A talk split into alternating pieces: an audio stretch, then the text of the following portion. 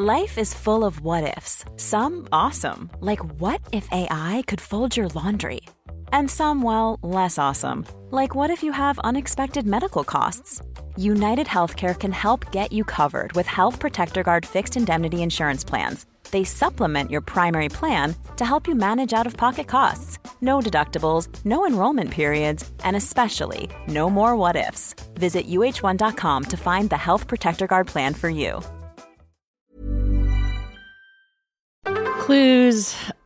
Underwear drawers, they're not organized. They're like the the Wild West, the final frontier of wardrobes. And there's no rhyme or reason to them. You got ones that are super old, uh, different brands, etc. You don't know what to expect. But now I have felt the buttery soft comfort of MeUndies. And now I want to replace the whole drawer with me undies because those are my now go to. I'm currently wearing their long sleeve shirt and my um, which is not what this uh, ad is about. But I am also wearing the super soft, sustainable modal fabric thong with no rollback waistband. Mm-hmm. You want that. You don't want it to be rolling. You don't want it to be showing. And I'm hooked. I don't want to wear anything else. It's all got to go now. Well, this ad actually is kind of about that pace case. Everybody knows MeUndies makes great underwear. It's in the name, MeUndies. But it's not just about underwear. You can explore the lounge collection featuring comfy joggers, hoodies, onesies, and a whole bunch more. And their Move Me activewear collection is the softest activewear on the market. There's no doubt about it. Right now, you can get 20% off your first order plus free shipping at meundies.com slash roses. That's meundies.com slash roses for 20% off plus free shipping. MeUndies, comfort from the outside in. This episode is sponsored by R.W. Knudsen Organic Just Tart Cherry Juice, a welcome addition to anyone's sleep routine. Pace case, if you know me, and you do, Mm-hmm. you know that I'm working all hours of the day, all hours of the night. Mm-hmm. So the sleep that I do get has to be very good sleep. And I'm always looking for ways to up my sleep routine. Sometimes I'll read a book to go to sleep. Sometimes Oh, I'll, The Bachelor? uh, that book keeps me very awake. It's very engaging. That never puts me to sleep. Mm. I will sometimes just put down my cell phone after a long day of looking at a screen. It's nice to get some time away from the screen. I also will incorporate some R.W. Knudsen organic Just Tart cherry juice. It truly makes you go to sleep a little easier. It's the thing you need to help you drift off into the dreamland. Mm. As more and more people are looking to prioritize sleep, organic Just Tart Cherry is having a moment thanks to Tart Cherry's potential sleep related benefits and potential to aid in muscle recovery when you get those gains like clues. We're seeing this in the viral Sleepy Girl mocktail trend on social media. RW Knudsen has a whole lineup of natural juices with zero added sugar, so you can feel good about adding them to your wellness routine. It's all about celebrating those daily wins. Organic Just Tart Cherry Juice is made from tart cherries, which may help you get a better night's sleep because they have natural melatonin. R.W. Knudsen crushes only 100% real ingredients, so you can crush everything you do. Pick up a bottle at your local grocery store today. It's the game of roses. Welcome to the game of roses. This is the game of roses. Welcome to the game of roses. I know my journey kind of really got just encompassed by conflict, um, but hopefully, uh, you know that I always had your best interest um, at heart, and hopefully, it made it easier for you to fall in love with with whoever you did. And I don't know how it ended, but um, I'm always going to be in your corner. Thank you. Thanks, Thomas. Welcome to Game of Roses. This is Pace Case. This is Bachelor Clues, and we have just concluded the Men Tell All of historic Bachelorette season 17. And this was actually a pretty good Men Tell All. There was a lot of shit happening. It in this one. was. You infamously said that you traditionally think this is the worst episode of all time, and it was jam packed with play, with surprises, with discussions of love levels and tings. I am not saying it's the worst episode of all time, but generally speaking, for me, for my level of entertainment, the Men and Mhm. Women Tell Alls are my least favorite episode of the season. I still am going to maintain that's probably true here, but as Uh-huh. far as comparatively speaking to other Men Tell Alls, other Women Tell Alls, this one had a lot in it. It's it's near the top of the Tell Alls, in my opinion. My least favorite are any episode that doesn't end in a rose ceremony. Well, then this should be among your least favorite. But we're going to get to all of the things that happened in this episode, of course. But before we do, we have to mention you can right now pre order our book, How to Win the Bachelor, by going to Amazon or wherever you get your books. It's available for pre order everywhere. Also, we have a t shirt out right now that is a celebration of the subsport of the Hooju you can go to bonfire.com slash huju and pick that shirt up for about a week and a half more and then it's gone forever so if you don't get it within that time you're never going to have it you're never going to be able to wear it and do a huju on whoever you want to do a huju to you're never going to be able to corner somebody at a bachelor viewing party and say do you know what a huju is We also dropped a digging deeper into the Patreon last night, which will be two nights ago if you're listening to this tomorrow night. It was a digging deeper in which we talked about musical artist Max's appearance on the Viall Files. We talked about Ben Higgins's appearance on Bachelor Party, which was extremely dark, and we did a little little dig into the inaugural episode of Jibber Jabber with JPJ. So if you guys want to check that out, go to patreon.com slash game of roses. And of course, in our quest to grow the pit to such a size that it swallows the world, we are now actively attempting to win a People's Choice Podcast Awards, and we need your help to do that. So if you could, if you would, if you can find it in your hearts, to go to podcastawards.com and vote for Game of Roses in the TV film category and in the overall category, we would be very grateful.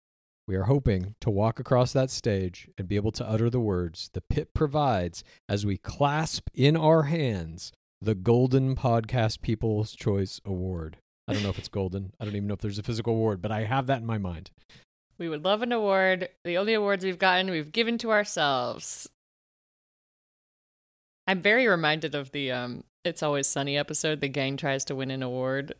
Mm-hmm. Have you seen that? Yes. It's very good. It was a great show.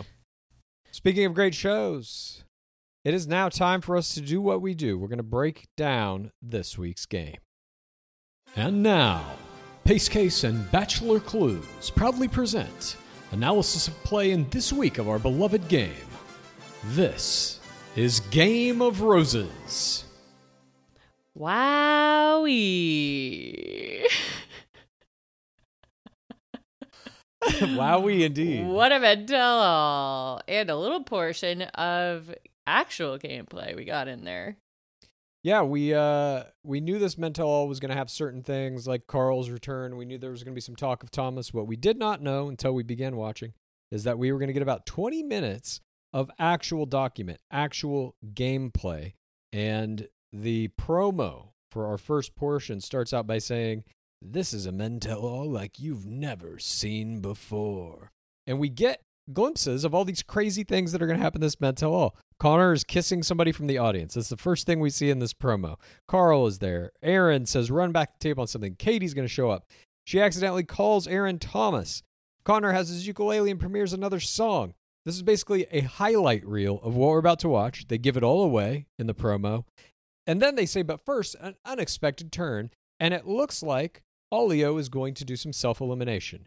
And that's exactly what happens. They literally give away everything in the first like 45 seconds. So we cut to Katie walking down a path talking to Tayshia about making these tough decisions and the importance of the upcoming first round of playoffs. Katie's feeling confident about the final four guys, and Katie tells Tayshia that she is falling in love, but she hasn't LL4'd any of them. And we know she's only LL3'd Grippo at this point. And then Tayshia tells her, if you feel it, say it. She told multiple guys that she was falling for them, and it could be the thing a person needs to really blossom. This, for me, was a wowie moment because the producers have told Tayshia to go in there and say this because they want Katie Thurston to tell as many guys as possible she's falling in love with them. So when she ultimately does eliminate all of them but one, we get maximum emotional trauma from these events. I also am like, Tayshia's like, I love level three multiple people. Is she not distinguishing between love level four and three? It's like Katie's already love level three. People just keep forgetting Katie's love level three. Grippo forgot it. Grippo forgot he love level three. Katie. Come on. Is no one keeping track of this except us? No, but I mean, this isn't just us. The love levels are a known thing. If we go back to Andy Baldwin, I think was the first one to do two people in one season. Ben Mhm. Higgins, obviously, super famously did it on Bachelor. Yeah, Ben Higgins famously did it on season twenty to both JoJo, JoJo Fletcher, and his ring winner, Lauren, now Lauren Lane, then Lauren Bushnell, and that destroyed JoJo. She heard Mhm. that and thought it meant I've won the game. And then when he dumped her, she obviously became uh, the crown for the next season. So we're now in this era where the producers, either through Tayshia or other means, are encouraging the lead to LL for as many people as possible. And that's what this moment represents. Back at the house, the uh, players are talking about hometowns. Grippo says, My family is going to see it all over my face regarding how he feels about Katie. It's like an aura. Grippo, you're describing the glow. Allio is the one who calls it an aura. And Oh, really? indeed, Yeah, it is a glow. But Mm. fascinating that they recognize it. They're not yet using gore terminology, but they recognize the component of play, this piece of the mechanic that during hometowns, you are looking for a glow. You're also looking for a blessing. Those are the two kind of main pieces of the hometown uh, that the lead is looking to get these things to happen. Justin is still there? I forgot about that. Allio talks about his son James, how Katie affirmed him in the last episode, and he ITMs that he had been left on Cloud Nine, that he was maybe Mr. Cloud Nine now after that conversation. Katie tells Tayshia she's most nervous about meeting Allio's parents, but that it makes her really excited to be an instant mom. And then Allio FaceTimes his son James, who shows him how fast he is at running. Allio has to lie to the child. He says that he is working. James just wants to go to the beach and Disney World. But then, after lying to his child, his child says, Maybe daddy left because he doesn't want to see me. And Michael has to quickly correct this and say, That's not the case. And I miss you. You miss me, right? Hangs up the phone, and Allio goes immediately to the production of Tears. And he ITMs how hard this is on him and how scared he is. Now, this is a part of the package deal. Any player who comes into our beloved game with a package deal faces this exact same moment every season. Some players can handle it, some players cannot. Some players can handle it multiple seasons in a row, like Amanda Stanton, who seemingly was never at home. She was on Bachelor of Paradise, she was on Bachelor, and always about the kids. But here, Allio seems genuinely affected by this. And we even get a person emerging from the shadows, a producer comes out to play uh, Shoulder to Cry on an STC 04 Allio. Super rare. I don't know that I've ever seen a Mhm. producer come out and hug a player.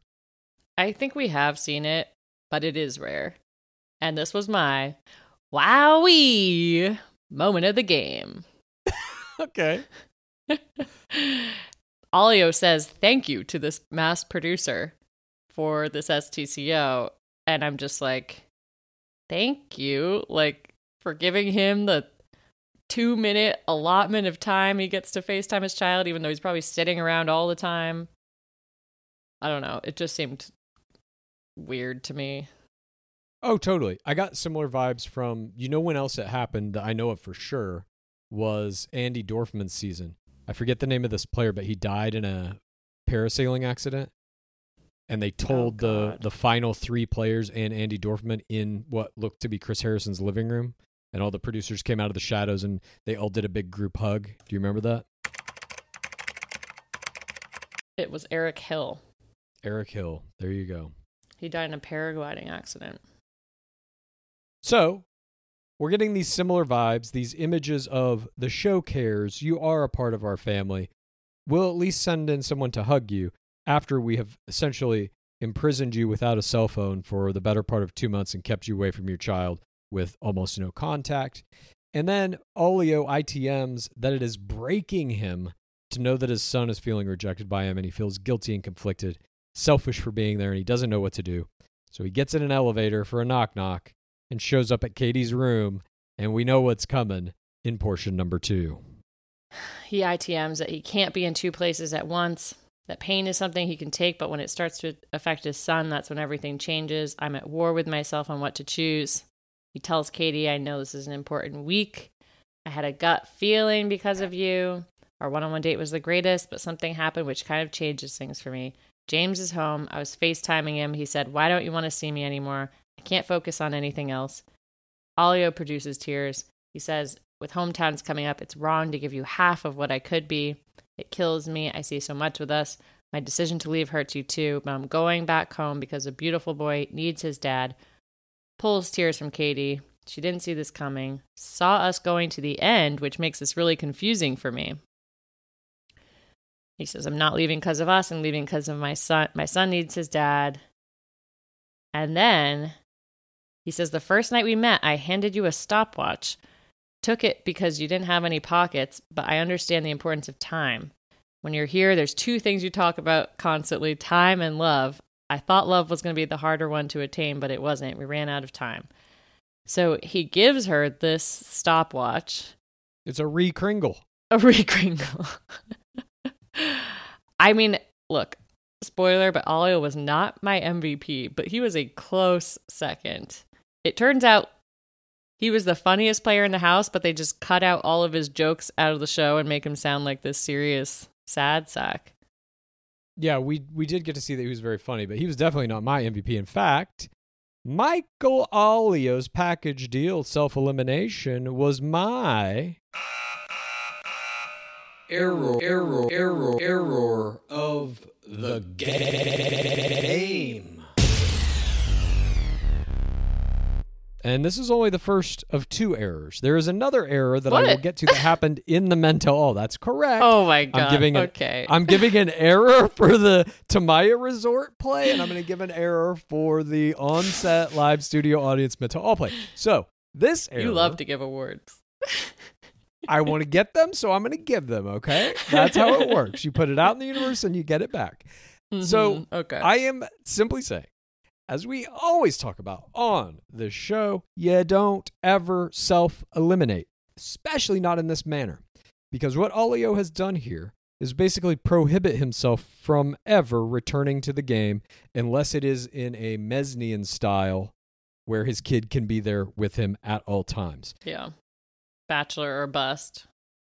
Basically, if it was so detrimental to his relationship with his son that he had to leave going into the playoffs, 11th hour, two more weeks, he couldn't stick it out two more weeks because it was so traumatic to leave his son, then guess what? You can't come to paradise ever.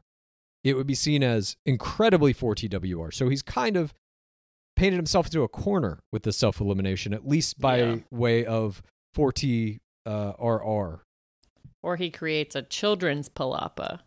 It's like all the single parents. Amanda Stanton gets to come back. Yeah. I mean, it would be an interesting element. it just. I don't know if they could do that. I don't think they could. When the kids are like, I have to go to the bathroom, and they're like, hold it. I don't know if that'll work. oh, God. But despite this self elimination, he gets a couple of hugs. He gets a final romantic kiss in the hallway. Katie produces some more tears as Michael's packing a suitcase, and she ITMs that it doesn't feel right because they were so close to the end. The connection is still there and unexplored, and Allio drives away. And Katie says, I knew what my life would be if I chose Michael, and that was a life I wanted. It's very possible that my person just left. She at least is saying the right things here. She's trying to trump up the drama of him leaving, that he might have been the one that was going to win. She even said when she was talking to him, I thought I was going to walk away from this with you. So we're given the impression that he was the de facto ring winner and he's just left the game. We all have to eat. And now there's a better way to do it. We are, of course, talking about Green Chef. Green Chef lets you choose from a wide array of easy to follow recipes, perfect for keto, paleo, or plant powered diets, which is what I'm on. Or even if you just want to eat in a more balanced way, Green Chef is going to help you out. Green Chef's expert chefs design flavorful recipes that go way beyond ordinary for a diverse array of meal plans and plenty of options to choose from each week. Green Chef is the most sustainable meal kit, offsetting 100% of its direct carbon emissions and plastic packaging in every box, so you can feel great about what you're eating and how it got to your table. Clues. I don't know if we've talked about this, but I hate salad. no, I didn't know this about you. okay. I I feel like salad is a chore. I'm just trying to get through it, you know, traditionally. But I made something with Green Chef last week, the chili ginger pork salad. Mm-hmm. It only took maybe 20, 25 minutes for the whole entire process to make. It's got hearty veggies, juicy pork chops, ginger lime dressed kale with cabbage, carrots, scallion, roasted red pepper, chili, ginger pork, and toasted sunflower seeds. You got a drizzle of a spicy ginger lime aioli, which I love aioli. And guess what? This salad is keto, paleo, gluten free. It was absolutely delicious. I'm starting to come around on salad. I never thought I would say this. That's fantastic news, and I gotta say, I love anything with a drizzle. Oh yeah, the drizzle was was a was a highlight. And Green Chef is now owned by HelloFresh, and with a wider array of meals meal plans to choose from, there's something for everyone.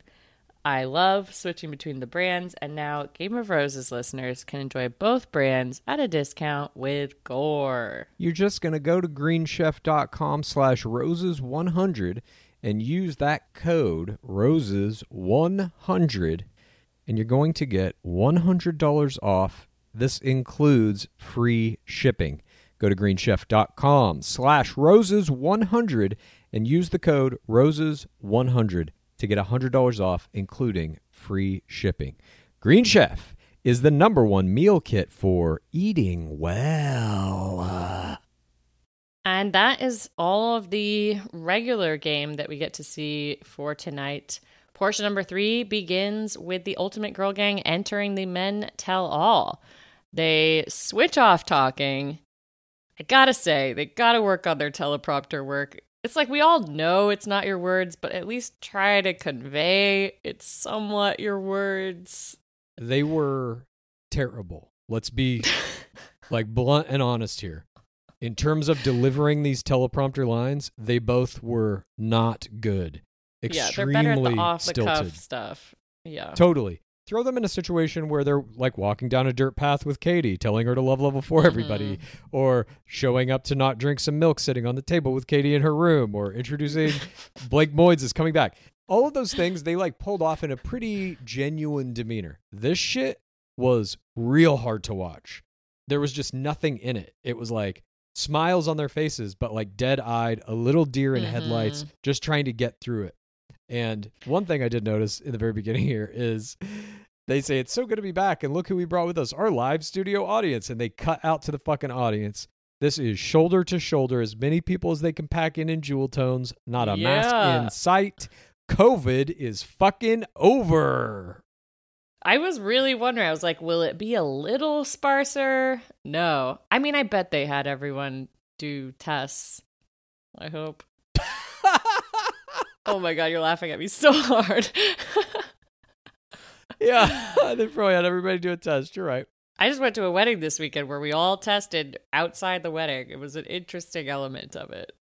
That is interesting. Shit. Maybe they did that. I don't know. Maybe they did. I'm. I'll give them benefit of the doubt. Everybody's tested. Everybody's vaccinated. But nonetheless, I the yeah. image they're pumping out is like packed house, no masks. I would have liked to see all in, all people in jewel tones. It's all, mostly women still, but all jewel tone masks too. I thought that would have been an interesting Ooh. COVID audience. Yeah, that would have been good. We do see one interesting figure in this audience, though. Someone is in a full cat tut. And this was my.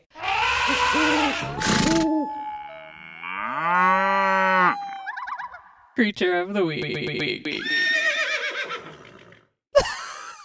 Wait, though. Wait, wait, wait.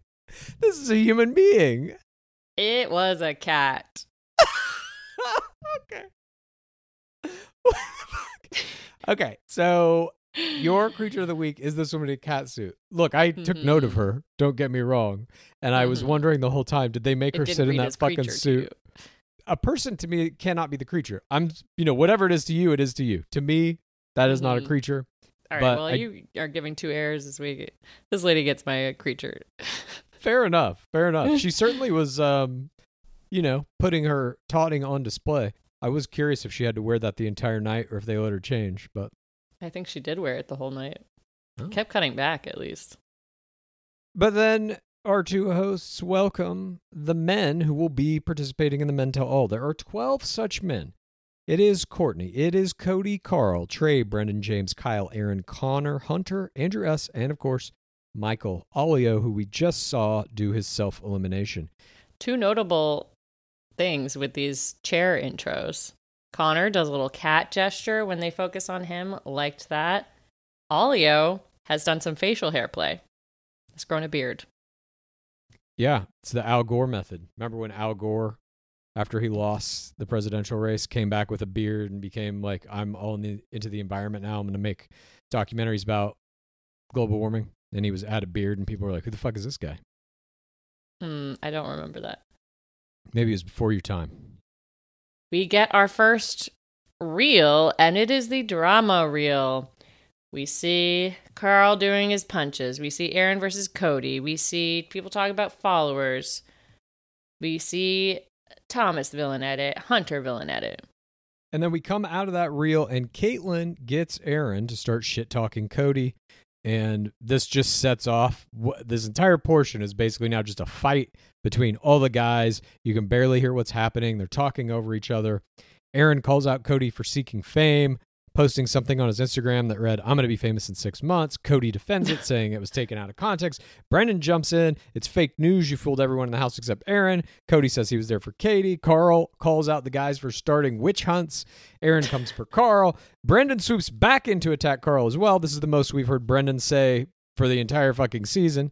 Mm-hmm. Karl is put to the task of saying who he outed. Quartney jumps in. Karl says Brendan's only signed up for free beer and a trip to the U.S., which I thought was actually the funniest moment of this little fight. Tre comes at Karl, pointing out that he can't say it was Thomas and also say it was multiple guys. Karl shushes Brendan. Karl admits to making a mistake on stage. They all start standing up. Karl fucking walks over and gets like an inch away from Brendan's face, literally. And Brendan calls Karl fake news one more time. It's a mess. This was just Yeah. like a fucking disaster. In Dark Lord Harrison's days, I believe he would Oh have controlled this a little bit. I'm just saying he Oh would have controlled it. God. I'm not saying he's a, How a good guy or anything. I'm just saying he's a million times better at doing these things than Tayshia and Kaitlyn were. I do tonight. think a different host could have jumped in and made this more clear and made these guys get clear on the record and directly talk to Karl and then directly talk to Brendan accusing him or something. Like it when you have just everyone screaming at each other, we're not following anything. We're just like, "Oh my god, this is a mess." People are standing up.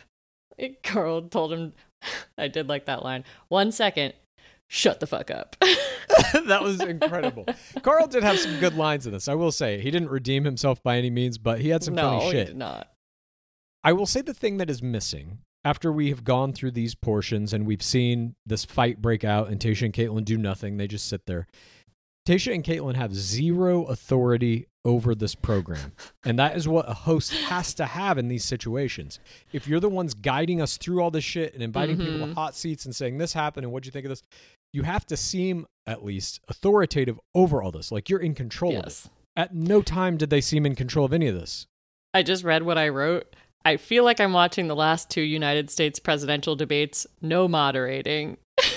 Exactly. That's exactly the fucking feel of it. I fucking totally agree.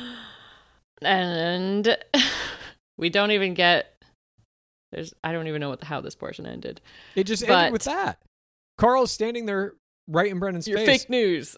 Yeah, fake news. Portion ended. ends, and then we start portion four back up, and Tayshia and Kaitlyn try to stir the pot again, reinvigorating this fight between Brennan and Karl. And then they bring up Thomas again. And Tre maintains that he never wanted to be the bachelor, and thinking about being the bachelor night one is nuts. This shit made me fucking crazy.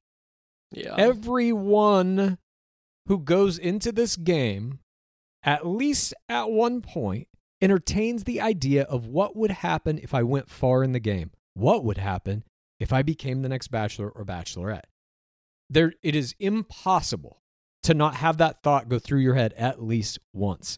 And here Tre maintains that that's crazy. I never thought that even once.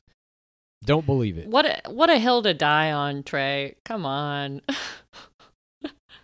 Hunter jumps into this and he says he was starting to stick up for Thomas, but then people were coming at him and telling him uh, that it looked like he, he looked bad for doing it. He had egg on his face. And Hunter says, This situation makes you do and say things you wouldn't normally say and do. That to me is basically the thesis of the entire game. This is Mhm. not about finding love. The show puts you in a situation that makes you act outside your normal array of actions. It turns you into a different person. And yet, the conceit of the show is that you just have to be yourself to find love. But the show doesn't allow you to be yourself because of the circumstance that it puts you in. I thought this was a great line. James then says, No one's saying he's a bad guy. Aaron, I think he's a bad guy. Aaron, very consistent with his character. Yeah, he's just always on the attack. Even people who aren't there in the room, he's just going to fucking keep laying it on. then they talk about James calling Hunter Thomas 2.0. Hunter, he actually said 1.5.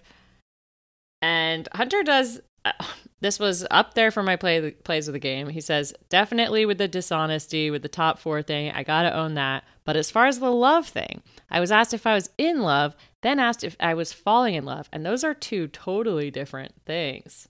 Differentiating these love levels, love it. I LL for this. fucking beautiful. I mean, anytime we get you guys can't players talk, Cl- Clues was closing his eyes as he did that. so beautiful. it fucking was to me. I love open gameplay speech, especially when it starts to get intricate like this, where they're making Mhm. differentiations between the, the last two love levels.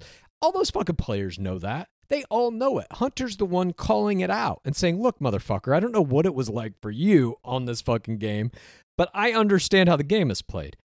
LL3 and LL4 are different. Yep, I LL3'd on stage, but I did an LL4, so stop fucking accusing me of it. I loved this. Absolutely loved it. And then Connor the Catman B steps in here, making really his first big appearance. He defends Hunter. He's like, he was my Mhm. roommate. And I can tell you, he was feeling those feelings. LL3 was fucking real. And then James gets called out as having the wrong opinion of Hunter. And Tayshia teases Connor getting in this kind of first hot seat introduction. We know that Connor B is going to have the first hot seat in the next portion, portion number five. Connor B makes a joke about the hot seat. It's toasty. Bristowe calls out his gameplay. You even got a night one kiss. And we see the second reel, a heartbreak reel for Connor B. And he's doing the right reactions in the reaction box because KB says, I can tell you're emotional. Every time they play one of these reels, this just reminds us what we're watching here. This is a piece of being complicit.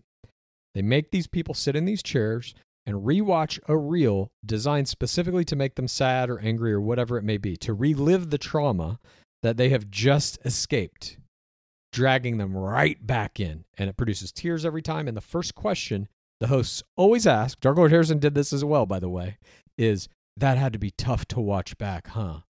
Yes, it was. Why did you make me do it? Because we want to see you cry. We want to reduce you to tears once again.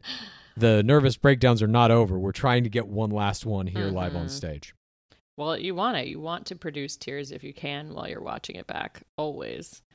Even if you're watching a villain edit back, to be honest, if you can produce tears, that's going to get some empathy.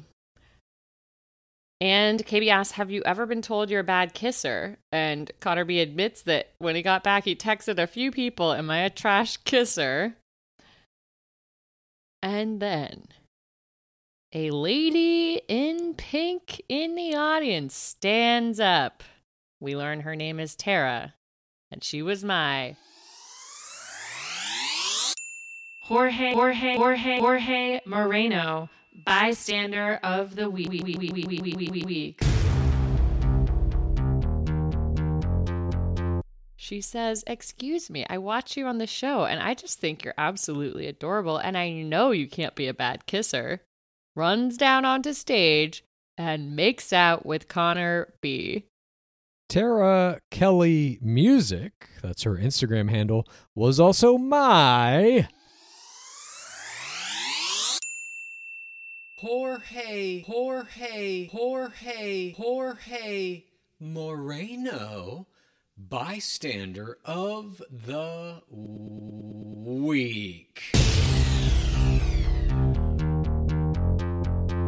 Tara Kelly has 15.1 thousand followers on Instagram.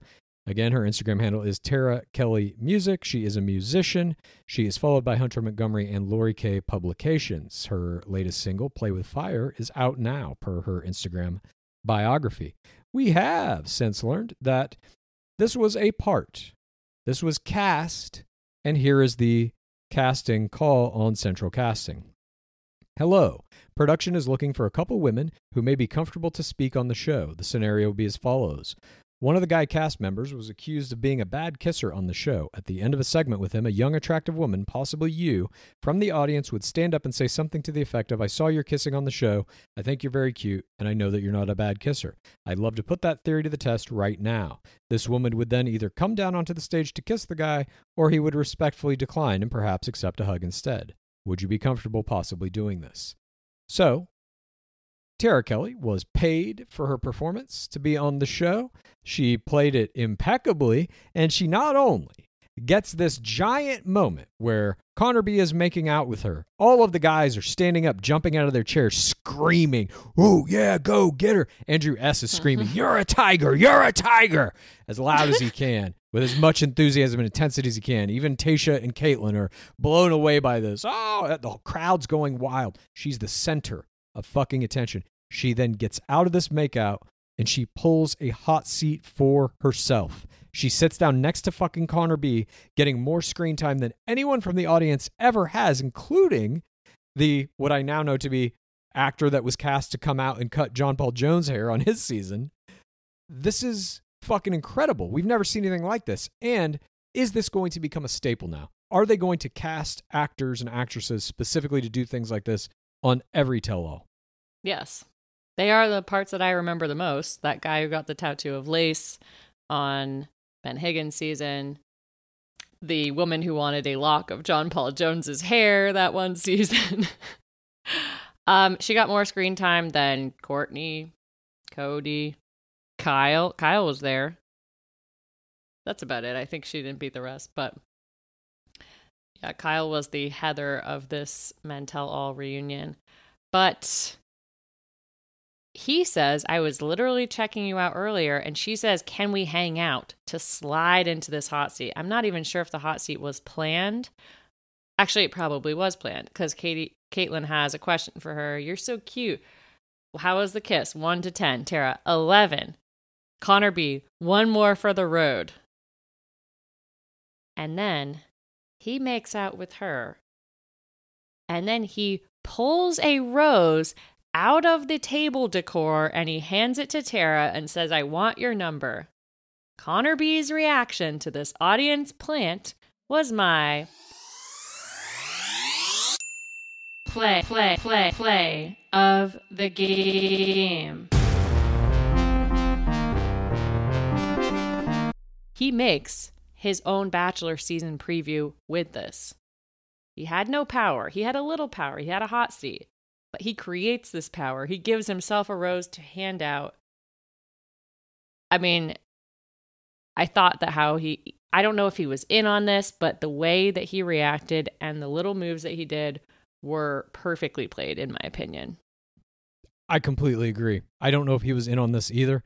And if he wasn't, that makes him an incredible fucking player. If he was, it makes him a very, very good player. Like if he's down with this and he's like, yeah, fucking do it. Hire this person to come make out with me. He redeems his fool edit regarding his bad kissing in this. It was just mm, wonderful. I agree. And this was, you know, pretty much, I think, the highlight of the entire Men Tell All. It was the most important Mhm. moment, the biggest moment. Not your play of the game. No, I think we'll get to my play of the game. This this was up there. This was almost my play of the game, and I almost gave it to Tara Kelly Music to the fucking Jorge Moreno bystander because that was her. Connor reacted correctly to it and everything, but Uh-huh. imagine she's a musician. She's got 15,000 followers on Instagram. She's trying to get famous. And she's like, fuck it. I'll go do this thing and make out with this fucking guy on uh, the Men Tell All and see what that does to my Instagram. Like, that's the only real reason to do this. She got paid, but I bet a lot of people would pay to do this job. Oh, for sure, for sure. But I bet they give her like 500 bucks or something. But she, she did it perfectly, I thought. And like we were saying, she got a fucking hot seat time out of it. That alone Mhm. is super all star shit. She's not even a player, and she got a fucking hot seat. Yeah. I'm trying to remember. There's a couple players I know in Bachelor history who have created hot seats. They haven't been assigned them, and then they interact with the Bachelor or they interact with the host and they get themselves a hot seat by saying, like, hey, can I just talk to you for a second? Can I come up there? Mm-hmm. That little move. But for an audience member to do this, I don't think we've ever seen this. No, I don't think so. We haven't on Bachelor for sure. Yeah. I definitely would have remembered that. But that rounds out portion five. And then portion six begins. Tayshia brings us into this next portion. A stiff read once again, introing Andrew S., who's going to get our second hot seat. And after he comes out of his reel, Tayshia says, I can tell it's really tough to relive all of that. They say this every Mhm. fucking time, just twisting the goddamn knife. And This is what you get with these heartbreak hot seats on heartbreak reels. We saw an audience member. He pulled tears from an audience member with this one. Yeah. He says those were real emotions. What he had with Katie, it was always consistently them. And he says he's accustomed to heartbreak, so he was just feeling every single relationship that he's been through that has failed, and having to restart is never something you want to have to do, especially with Katie, who he had real feelings for that he's never felt before. And he's still waiting for someone to pick him for 100% him. And he then says he never had a bad moment. All the moments were getting better. They were all good. It just wasn't enough compared to the other guys. And after he says that he's waiting for somebody to pick 100% him, both Tayshia and Kaitlyn are like, yeah. And there's this weird pause where you're almost like, are they going to announce him as the bachelor right now? And then they don't. They just let him fucking like stew in this moment. You can almost see it in his eyes. He's like, is this it? Are you going to announce it? Is he going to be first sand? Maybe. Maybe. I could see that. I feel like one of the it's the first male sand is going to be one of these heartbreak edits. Yeah. I And think so, I don't know how Allio touches sand. I don't think he can. I don't think he can. That's in like fucking three or four weeks. We just saw him go through this whole thing about I have to go be a good dad and blah blah blah, and then it's like, hey guys, I'm ready to party. I don't think you can do that. I mean, he's at the men tell all. Uh, then Tayshia asks Andrew S to talk about his interracial relationship struggles. Andrew says that Katie's response killed it. Every word that came out of her mouth, I was like, yes. But he wants to be realistic and he's not afraid of having to shoulder that and represent black men. Um, we see a Bachelor in Paradise preview. Did you watch this? I saw the only one I saw was the one with um, Victoria Larson trading Yes. in her tiara for That's the this one. goddess queen or whatever. the crown Queen Victoria goddess. is now a goddess. I loved that. She's leveling Oh, up. Jesus Christ. I cannot fucking wait. I hope she has like fucking three guys who don't have roses and she makes them all like kneel before her feet and like worship her to see who can do it the best to get her fucking rose. I hope some shit like that pops off. I truly She's do. gonna make them carry her, carry Oh, her around God, the please. beach. I can't fucking wait. Portion seven begins, and Bristowe introduces that no one's exit was more heartbreaking than this one. So we're gonna get the biggest heartbreak hot seat, and that is Michael Allio. We see his reel. We see him and Bristowe produce tears in response. His reel, by the way, had about five minutes in it, it seemed like, that we literally just watched at the front of this Yes. episode. They replay back his entire exit that we fucking just saw. Oh, it's such a waste of time. Allio says, uh, honestly, Allio's hot seat here was up there also for my play of the game. He says, I want to say this reel brought me back to that day, but I've been dealing with it since. It's a balance that all single parents try to keep together, a constant juggling act between deciding between this person that you love and trying to find love and happiness, but it was his only decision. Bristowe says, I can't imagine how hard it is to say goodbye to someone you're falling for. He says nothing has changed. And she asks if Katie wanted to give it another shot, and he says that he would. And that they juggled a theme about love finding a way. KB brings up his iconic line, how lucky it would be to fall in love twice. And Allio says, I felt like I was in high school. With his previous wife, they were together for 16 years it just doesn't seem possible. But now there's tons of hope out there for him now. Wouldn't have existed if I hadn't taken this leap, praising the process. And the crowd goes wild at that line too. That literally to Mhm. me was like we're watching a sport. When he praises the process and the whole they cut to the audience and says, it's like, ah everybody's going nuts. I'm like, this is a fucking baseball game. This is a fucking football game. We just watched somebody score a touchdown and the crowd's going crazy. Yeah, they want him to be Bachelor. Yeah, I mean it was a very strong 4TR heartbreak play. I you know, nothing against him for that. Again, I think his self-elimination has painted him into this fucking shitty corner where it's like he can't really even coming back as the bachelor unless they have his child living on the premises with him and like every date is him and the kid like at the dinners and shit, you know. I don't I just don't know how they do it otherwise. I think they have to have the kid on the premises, like Mesnick. Yeah. Portion number eight, we get a series of reels of bloopers. From the Bash Ball group date, there was a section we didn't see where Wells makes them do shit talking, and Brendan calls Tre a bad dancer. Allio tells someone, Your eyes are blue like a urinal cake. I loved all of his jokes that were in the bloopers. I hate that they cut out his entire sense of humor from the show. That urinal cake was like that's the first moment we get an inkling like, wait a minute. Is this motherfucker funny? He's not just a sad dad who fucking is Yeah. always thinking about his kid. And then it continues. We get a reel that's uh in the about the whoa whoa challenge, and we see that the two drag queens, Monét X Change and Shea Coulee, asked them on that group date who broke the fucking whoa whoa contest. And Ollie was the first one. He's like, Yep, it was me. And the guys are all like kind of talking about how they were too exhausted to jerk off. But he's making like this open joke about it. And it goes into this fucking thing with him and Aaron kind of joking with each other about like who has more stamina and all this shit. And you're like, this motherfucker's hilarious. Where the fuck was this guy in the show? Why do you cut this out? Especially since it seems like they're trying to give him a good edit. Give him a sense of humor too. Like I loved these. Then we get a surprise hot seat. It's a Bachelor alum. It's Jason Tartick, our host's fiance.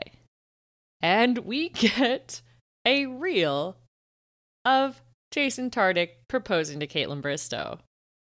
Did you see this coming? No, I did not see this coming, but I did see this about a month ago all over social media. So the thing we're watching is certainly old news. If you're in the fourth audience at all, you're aware that he did this proposal. You definitely know it happened on her podcast where they first met. You've seen this video a million times by now. I think we gave it our parasocial play of the week the week that it happened. Mhm, But now definitely. something interesting has happened, which is the show itself has sucked up their parasocial play and turned it into television. They are basically using media that they created for their social media as part of the actual broadcast program. I don't know that we've seen anything quite like that. We've seen Lee Garrett's tweets put up on a screen. We've seen Mhm. Garrett Yrigoyen's, I think his tweets and likes. Did they put those up on a screen or did they just kind of call him out for it? I don't remember seeing the images on the show. I'm not sure, but we definitely have gotten updates from Bachelor alums during these reunion shows. They'll bring in previous successful couples. It's interesting to do it in this way where it's like one of the hosts and they're doing it by playing this video that they created for their social media. Well, this is another thing that that lends to that idea of like Kaitlyn has no authority here. This seems kind of surprising to her. It's a thing the show is doing, like, oh look, ha ha ha. The show has complete control over this. They're the ones who put this package together, brought Tartick there, all that kind of shit. It's it just again diminishes the sense that she's has any control over anything going on. I thought it played well though. I know that there's like a, a big portion of the fourth audience who doesn't listen to her podcast, doesn't follow her on social media, maybe doesn't even know that this Yeah. happened. So it was good to see it in the document and kudos to fucking Tartick. Like this is where really I was like, fuck, that guy's a goddamn genius because Yeah. he it's the timing of when he did it. He knew she was about to go on the show to start hosting and he's like, "Let me get this in now." I don't know that he knew necessarily this was going to happen, but I bet he thought it was a possibility because of the timing. He's like, "If I do this right, we can fucking suck this up into the show, more followers, more promotion, blah blah blah." He literally did it exactly perfectly.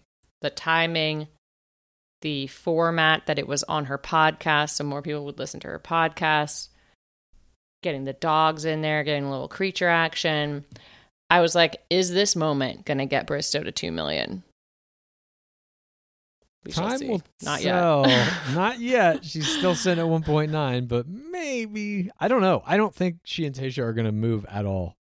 But it was a great end to portion number eight. And then portion nine begins, of course, with the crown herself, Katie Thurston. We are well into that summer season. And there's really only one question you have to ask yourself Is your wardrobe summer ready? What better way to get into the carefree spirit of summer than with a brand whose apparel and accessories are all about laid back living and enjoying life to the fullest? We're talking about Pura Vida. Pura Vida is one of the coolest apparel and accessory brands out there, and giving back has always been at the core of what they do. Pura Vida was started by two California surfers who went to Costa Rica and fell in love with the art and laid back lifestyle. They began partnering with Costa Rican artisans to create beautiful braided bracelets, selling millions each year. A portion of what they make goes back to causes you care about. They partner with over 200 charities worldwide. Pura Vida's fair trade apparel and artisan made accessories are comfortable, casual, eco friendly, and very cool. I love their colorful graphic tees, their crop tees, their hoodies. There's one of a kind tie dyes. They're fun to wear and express your personality. And, you know, I love to be comfortable. It's one of my top priorities. And their apparel is buttery soft, 100% cotton. I really love the Stay Golden t shirt. It's got all of my favorite colors. It's got a sunset. It says Stay Golden in a cool font. It's cute. It's comfy. What more could you want from your clothes? Not much more. And it's also clothing with a cause. You can shop their charity collections, and 5% of your purchase price is given back to charities that support things like ocean and land conservation. This is Pura Vida. You can look good and do good. To get 20% off your Pura Vida order, you text ROSES, R O S E S, to 38817. That's ROSES to the number 38817, and you're going to get 20% off at Pura Vida.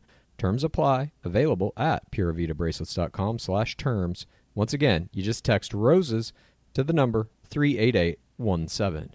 Pura Vida. Clues. In today's world, I feel like it's very important that you have passions that keep you going, especially when there's not much else you can do. Sometimes there's things up in the air. For me, this has been practicing yoga. I've been doing it every day of the pandemic, and it really has helped me in all sorts of aspects of my life. And we all have passions that push us to do big things in life, like selling your crafts online. Is that all out of a deep, burning love for logistics and order management? Okay, no one is passionate about that part, and that is why you have ShipStation. They make it easy to manage your orders and get your products out of the door so you can get back to doing what you really love growing your business. ShipStation is the number one choice of online sellers. You can import orders from any sales channel, ship with any carrier using ShipStation's deeply discounted rates, and automate just about any shipping task. No wonder 100,000 plus online sellers choose ShipStation. no matter how you sell, if you're on Shopify, if you're on Etsy, if you've built your own magnificent website, it doesn't matter. ShipStation is going to funnel all of your orders into one simple interface that you can manage from anywhere. And when I say anywhere, I mean anywhere because you can even do it on your cell phone. You'll get access to amazing discounts with a major carriers. We're talking UPS, we're talking FedEx, we're talking USPS. You can easily compare carriers and choose the best solution literally every time. With ShipStation, small businesses can now access the same rates usually reserved for Fortune 500 companies without the contracts or commitments. Ship more in less time for a lot less money. Just use our offer code ROSES to get a 60 day free trial. That's two months free of no hassle, stress free shipping. Just go to shipstation.com, click on the microphone at the top of the page, and type in ROSES. That's shipstation.com, enter offer code ROSES, R O S E S. Make ship happen. She comes out and does her hot seat, and uh, Kaitlyn does a little bit of a stilted reading here off the teleprompter. And Katie says that she likes Michael Allio's beard. She notices the beard play. And Tayshia asks Michael if he wants to tell her anything. And he's like, I never wanted to leave. And I was put in a situation that I had to leave for my kid. And the journey helped him understand that he can find love again. And he trusts she would still be fit to be the mother of his child anytime. And then Kaitlyn says, you know, Michael would give you a second chance. And this is, you know, a moment where they're basically kind of trying to force Katie into this box to be like, would you give him a second chance? But they already know how the season has concluded. They know that th- this is not possible. However, it concluded, obviously, they know what her answer is going to be. But nonetheless, she has to give this answer to give that closure. And so she says she's moved on. Everything happens for a reason. And that kind of puts the, the ribbon on the Michael Allio story for the entire season. We get a couple other interactions with other guys in the chairs. Andrew S. reprises his accent. Hello, love. I second everything Allio said. You created a man out of me. Everything we had was real. No regrets. Know you're going to be an incredible wife. She says nothing but love and respect for you. Tre jumps in about how he's nervous and insecure. He talked a lot about Thomas, but she helped him grow for the next person. And he calls her, does he call her a gemmable woman? Did you get this? A gem of a woman. Oh, that makes more sense. I like gemmable woman. I don't know what the fuck that means, but it's interesting. You're a woman that could could transform into into a a gem. gem. at some time. I don't know. Yeah. Um, and then Aaron pops in. My journey got encompassed by conflict. No shit. Hopefully, it made you it easier for you to fall in love. I love this this line by him. It's just like I was the snowplow that plowed all the 4TWR out of the way, making sure you could find love. He's like, I'm the best tattler that ever fucking lived, so you better thank me. And then Katie says, That's really nice of you to say. Thanks, Thomas. And Katie calling Aaron Thomas was my error, error, error, error of the game. I mean, holy shit. You can't be doing that kind of stuff as a crown. This they play it off as like a joke and he says everything's fine, but the audience goes wild on this and everybody's kind of losing their mind and they they do rein it back in, but that shit's on tape. They kept it in the fucking show and uh that's a pretty big fucking error. I cannot imagine how the fourth audience is going to take it. Katie's big mistake was also my error, error, error, error of the game. No contest for me. I mean, rough. rough moment to watch. Not only was it incredibly rough, and I think it would have taken the error of the game no matter what happened on this episode of Men Tell All, but all the guys played this shit like pretty fucking well. Especially this thing. Usually when the lead comes out and they're like face the firing squad, one or two people will be like, "Why did you do this?" And if this was true, then how could this have happened? Or Nick Viall, you took things from me. That kind of shit. None of that here. All these guys are like, "You're the best. You're a gem of a woman. You taught me how to love. You taught me how to be a man. very I owe everything to you." Yeah, you're very gemmable.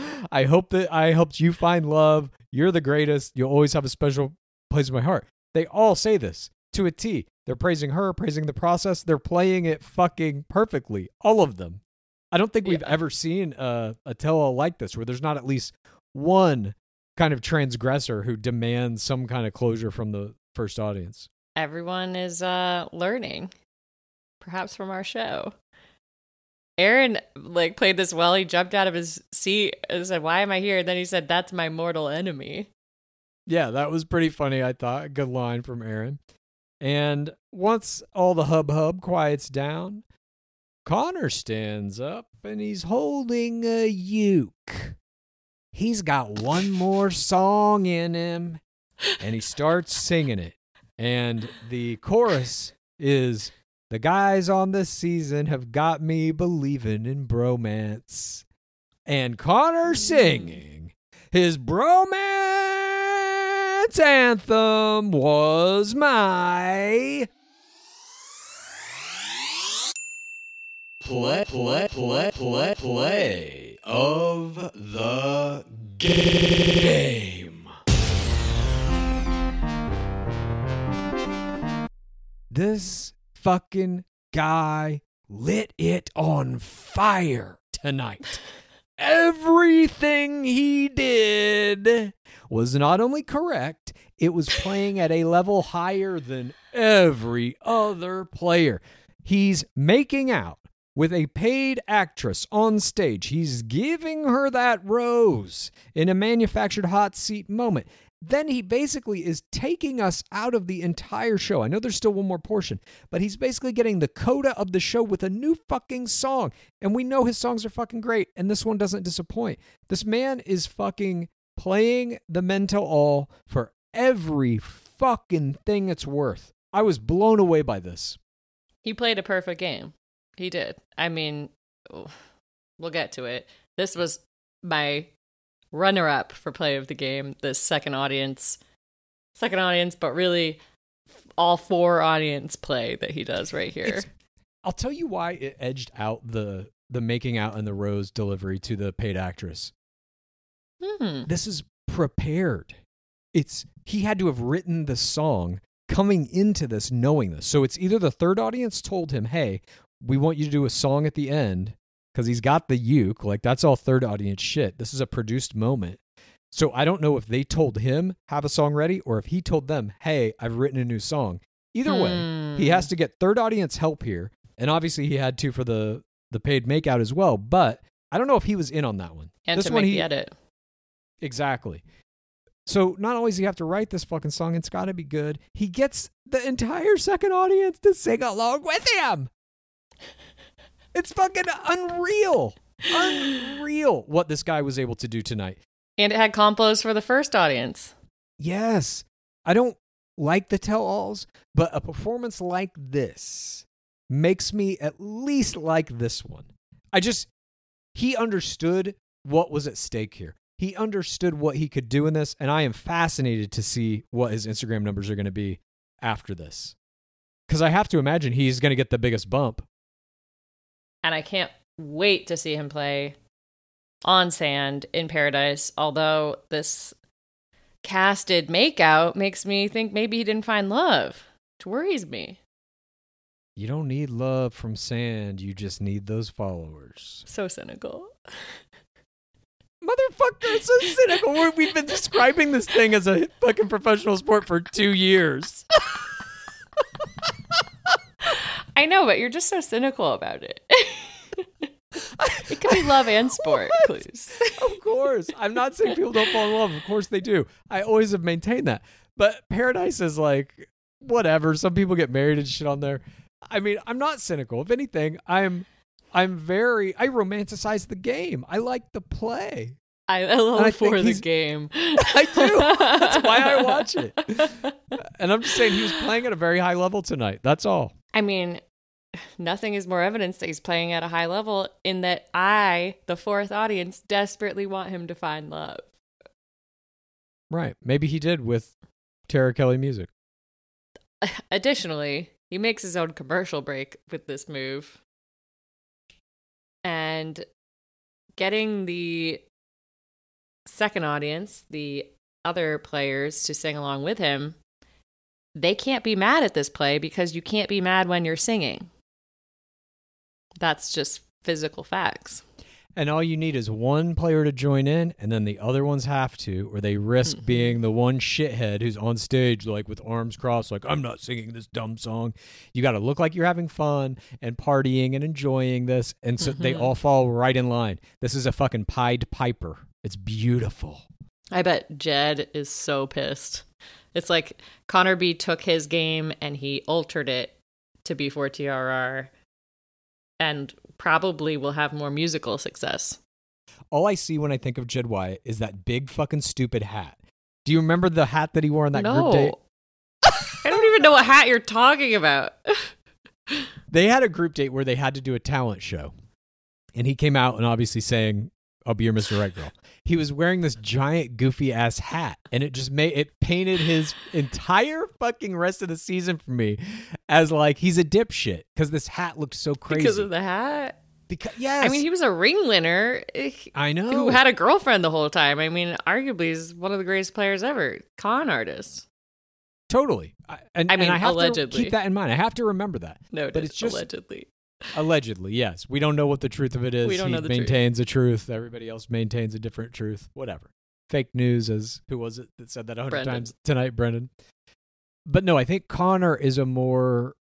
He's just like younger and more fun, and he's got like a funny attitude. Like I don't think Jed Wyatt could have He's pulled like a cat liberal suit. version of Jed Wyatt. I don't know that Jed Wyatt's not liberal. He's just a little too like. Okay. You know what it is? Jed Wyatt is too serious about his music. Connor is good at music. His songs are good, but they're also funny. And he can like roll Mhm. with that, you know? He's got a, a fun lovingness to him that Jed Wyatt never had. Yeah, Jed hated that his songs were called jingles, and Connor B would be like, "Yeah, I'm the jingle guy. Why not?" Yeah, exactly. Let me write a, a fucking commercial for Twix or something or Snickers. Let me start getting that money. Mhm. I could see him doing I can definitely like see him in a Twix commercial. Portion 10 begins. We are still in Katie's hot seat. They ask about Karl. Katie says our relationship wasn't strong enough to move forward regardless. I don't know why we need this information, but she wanted it to be a fun environment for everyone, even though he was right about the 14WR uh, vague tattle. Karl says, I'm happy you're able to find love. And then we get a villain hot seat via video chat. We are not given the reason for this, but Thomas appears in front of a white wall, and behind him is a ladder. I saw the ladder. Yeah. I think? recognized. What does I it thought it was a ladder. I don't know, but I did see the ladder. and I was like, she's right. Something's going on here.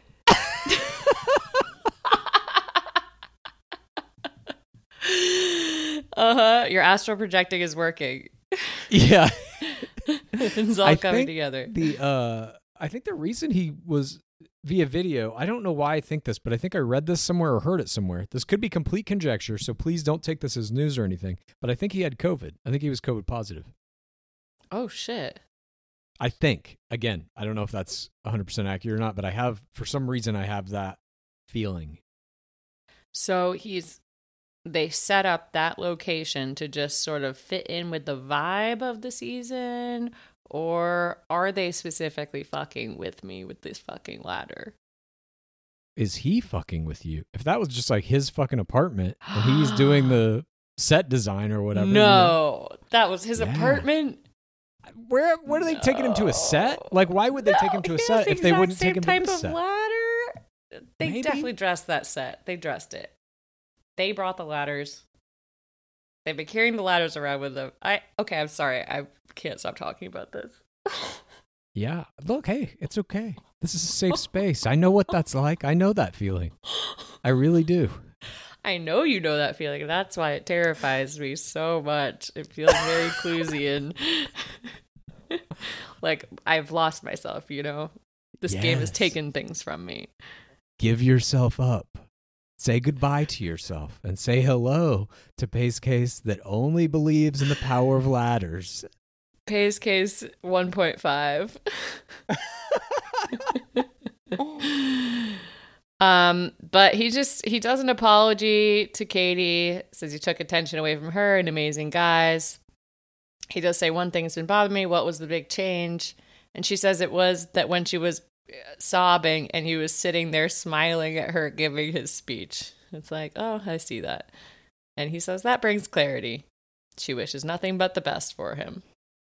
And he says the same thing basically back. And this is like the biggest fucking villain of the season is like, well, thank you for giving me that clarity. I wish you well. Have a great life. That's the villain of the fucking season. None of these guys came with any fucking thunder to the men tell all. No. And none of the hosts asked him about the big accusation that they've all been talking about. Like, oh, you said you wanted to be on the Bachelor. You wanted to be the Bachelor. Not even asked. Yeah, just nowhere. Nowhere. And that is on the producers because Tayshia and Kaitlyn are not saying anything unless it's on a screen in front of them. Whereas I feel like DLH did bob and weave a little bit. Because, I mean, he had done it so many fucking times also. He's, he's hosted however many of these, you know, fucking 75 or something over the course of his career. So he kind of knew how to roll with the punches more and, and deliver what needed to be delivered. And I know this was like their first time. If they continue hosting the show, they're going to do more of these. I think they will get better in Mhm. the future. But I got to say, this first time out of the gate was fucking rough. I did like that they split it up by segments, that one person handled each one. Um, but then we get another blooper reel. And Allio, we see Allio and Katie on their date. Allio tells her that he was conceived in the back of a dune buggy. I'm just like, why? Why do they cut this out? He's so funny. I know. He's easily, well, I don't know though, because like this also made me think I was going to say he was easily the funniest guy in the house, but I'm like, fuck, maybe they all were. I got no fucking idea. I mean, supposedly Greg Grippo had a British accent on the whole season, and we never saw him do it one single time. Why didn't they give him any humor either? because I think they're not trying to dip either of those guys into a fool edit, and they mistakenly think that humor is fool edit, and that is not the case, obviously. Especially for somebody like Katie Thurston, who is herself very funny and Mhm. enjoys humor and like hijinks and shit like that. Yeah. I think it's just the producers are locked into the old mode of how the show's made, and it's like if you cut somebody doing something funny, that means they're a fool, and you can't take the relationship seriously. We got a couple other important things in this blooper reel. Tayshia and Bristowe discuss the tings. Yeah. I watched that a couple of times. How did you feel about that? We never saw them do the tings. We never actually got tings in the document this season, Mm-hmm. but they did have a conversation about it. Now, what happened? Did they ting? And they cut the tings. Were they never allowed to ting? Why talk about tinging if you're not going to deliver tings? I believe there are secret ting tapes from season 17 of The Bachelorette, and I believe we will never see them, similar to the JoJo Fletcher ting tapes of Bachelorette 16. This conversation was chilling to me because they're aware of it. That's another thing that is Yeah. like very accurately conveyed here. They know that it's a thing and they're making little dances of it. They're kind of making a joke of it, but they know that it is this integral piece of the game. It is the buzzer. It is the thing that says standard play is over. We now move to the elimination round. And we didn't have it at all this season. We just had these awkward things where either Katie would come in and be like, there's no rose ceremony, goodbye. Or Tayshia and Kaitlyn would come in and be like, that's it, guys, bye. But never the sound. And I, I don't know. It was interesting to see this. It felt almost like a trick. Like the producers were trolling us a little bit. Like, oh, we know about the Mhm. tings. We just yeah, didn't. we're gonna call to them you." And we're gonna just talk about them and never give it to you. Yeah, we are getting trolled. I think the ladders and the tags. I'm convinced. As am I. Okay, glad we're on the same page. And there was also a moment where a the Ultimate Girl Gang is walking down a dirt path, and a producer scares them with a tree branch. I guess attempting to get that Bystander of the Week award and failing to make the document.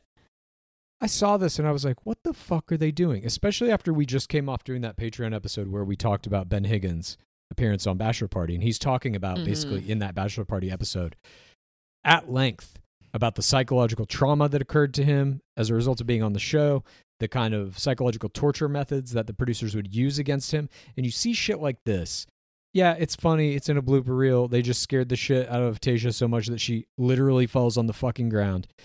But then if you see it through this other light, that the producers create this environment of pure psychological terror where you're not sleeping right, where people are following you constantly, where you're only allowed to talk to certain people at certain times, where you can't go to the bathroom unless you're told that you can. You see it now in a new light where it's like, okay, here's the 10 minutes that we're going to give you to walk outside, see sunlight, whatever. And there's some fucking dude hiding behind a tree with a stick that's like shoving it out at you, making you think it's a snake or some shit of course you're i mean i bet in a normal circumstance she'd just be like what the fuck are you doing but because she's in this circumstance where she's being psychologically tortured 24 hours a day any little like how jumpy she was she fell on the fucking ground it just takes on a new fucking tone to me when i see shit Yeah. like this after listening to that ben higgins podcast i'm like fuck that is some deep dark shit right there Yeah, even if you don't listen to our breakdown of it, you all should listen to Ben Higgins on Bachelor Party because it is illuminating about uh, what lies beneath. it's one of the most important admissions from a lead about what happened to them on a show that has ever come out of Bachelor Nation. It's really fucking like dark, dark shit, in my opinion. And we finished the blooper reel.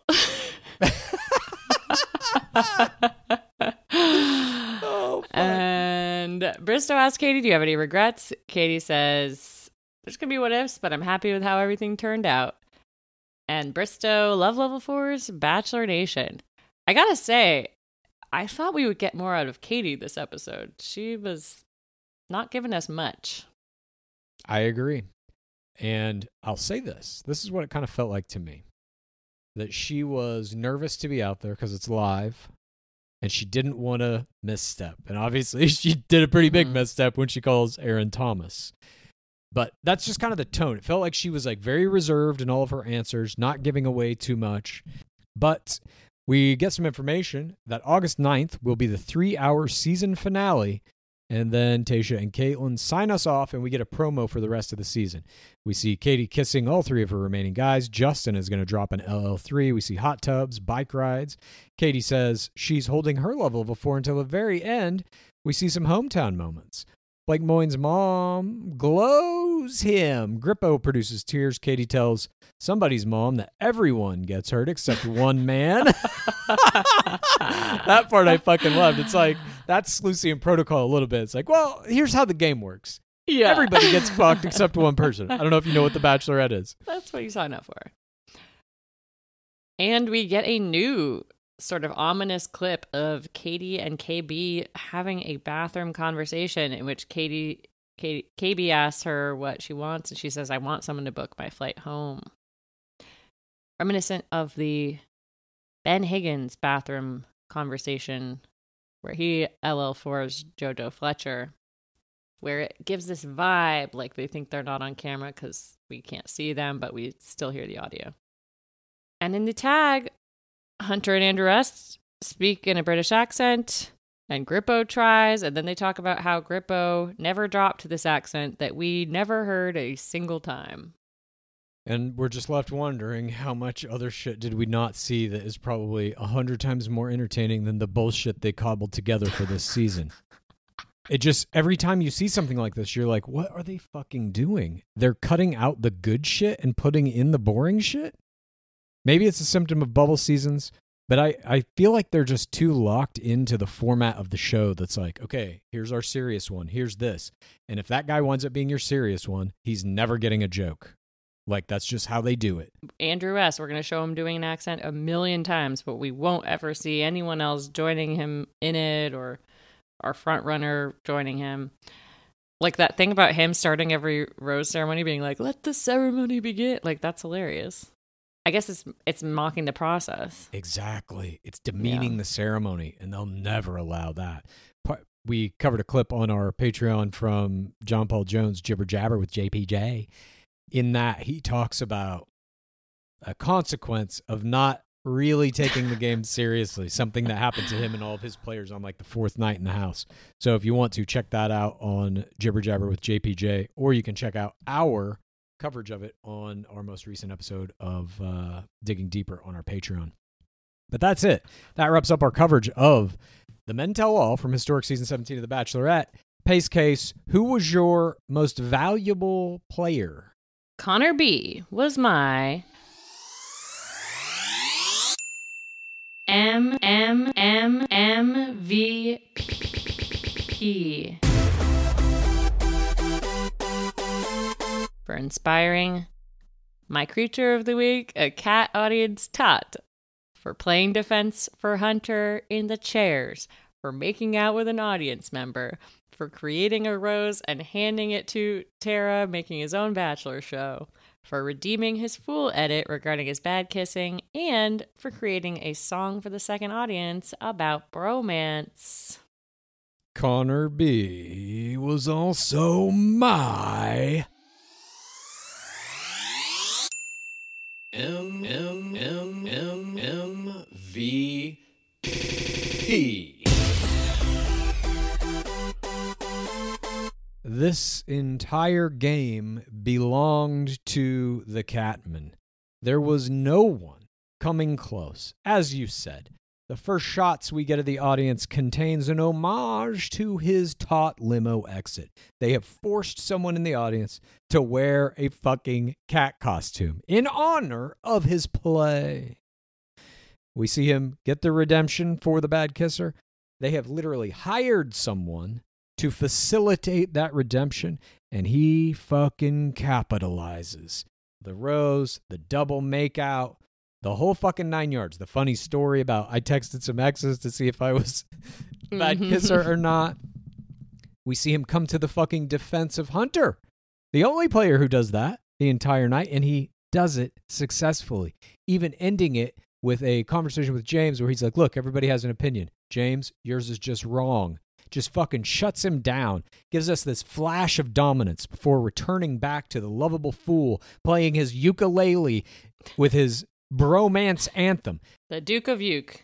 I was fucking floored by what this man did tonight. This is one of the most powerful Men Tell All performances we have ever seen. I gladly give you my MVP, Connor the Catman B. You definitely deserve this golden award. Did you have a creature? No, there were no creatures that I was aware of. There were some bugs in the blooper reel, but we never really saw one. I Hmm. thought for sure they'd give us like turkeys or something in the blooper reel. Nothing. Not a goddamn creature in sight. Well, thank you for joining us for this Men Tell All breakdown. We will be back on Thursday with This Week in Bachelor Nation. There's a lot going on in the nation to cover. There's baby or pre babies. Some of us like to call that the fetus game. Some of us don't know how we feel about the term fetus game. Uh, a twinkle in an eye. Some very strong parasocial plays, some parasocial errors. We got it all. So please join us this Thursday for This Week in Bachelor Nation. And of course, pick up a pre order of How to Win the Bachelor, available anywhere you get your books. Pick up a Do You You t shirt, available at bonfire.com slash you. Vote for us at thepodcastawards.com. We need that People's Choice Award. We need it. we'll be back next Tuesday with the next game breakdown hometowns. There's only three guys left. Is it going to be everybody goes through hometowns? I mean, I'm guessing this is why the season ends early because Allio's gone. if if if okay my i'm just going through the numbers here if Uh-huh. they give her roses to hand to these guys but mathematically they're going to say all three can get roses maybe it's a scenario where it's like you get a rose on your hometown or not if that's the case those would be specialty roses those would be zero point roses given outside of a rose ceremony we have the possibility here of some very low rqs Why would they not have a rose ceremony? I'm just I'm playing. I'm playing around, Okay. seeing what's possible. I they would likely have a rose ceremony. You're right. I'm just saying. We've seen some stuff, you know. Okay, yeah. Yeah, sure. She could give them out at each hometown, a thing we've never seen ever. Sure, yeah, it could happen. We've seen weird things like this happen before. Nick Viall Yeah, had no rose ceremony for his hometown round. that's He true. just everybody de facto got roses. We saw Chris Soules' season in I believe it was round of six. There was no rose ceremony. He gave out 2 Mhm. roses, one on a one on one and one on a group date, but then he eliminated enough people that the remaining four players just got roses outside of a rose ceremony, Bristowe being one of them. That's why her rose quotient is so low. Because she has eight roses, but one of them technically was like a in a rose. So it wasn't a zero point. It wasn't a rose ceremony. It was like she just moved through to the next round. There was no bestowing Mhm. of that rose. So she had technically these uh, roses were given out over seven rounds instead of eight. Mm. At any rate, I digress. I'm just saying we could see some interesting shit as a result of this fucked up math that's happening right, Right. now because of Allio's self elimination. I mean, it's definitely going to give both Grippo and Moynes, I mean, and Justin, lower our RQs, probably. Probably. Well, we'll see what happens. But uh, the playoffs are afoot, ladies and gentlemen. We are approaching the end of this season. We are very excited about it, and we have all these upcoming dates. We know Bachelor in Paradise is right around the corner, and the men of Michelle Young's season have now been announced. They are all over the internet. We will be going through them probably in a month or two, like right before her season starts to air. We'll be breaking down all their Instagrams and stuff, but they start shooting their season, I believe, in a week. I think they're all shipping out now to wherever the fuck they're shooting. I don't know if it's at the mansion. Mm-hmm. I literally don't know anything about what's going on with that season, if it's bubble or not. But I assume if it was bubble, we would have heard where they were shooting by now. I just don't know how it could not be bubble at this point. Did you I see the know. audience of the Men Tell All? Maybe they did. Maybe they did vaccine passports for the audience. Maybe. I don't know. But I, I have a sneaking suspicion it's going to be mansion and domestic travel.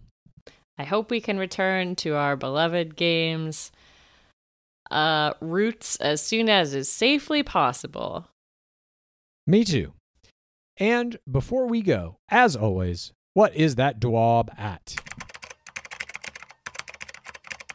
It has been 7,064 days without an Asian bachelor.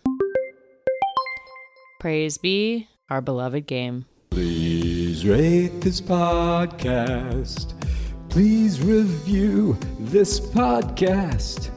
Please get a friend to listen to us. And then please rate this podcast.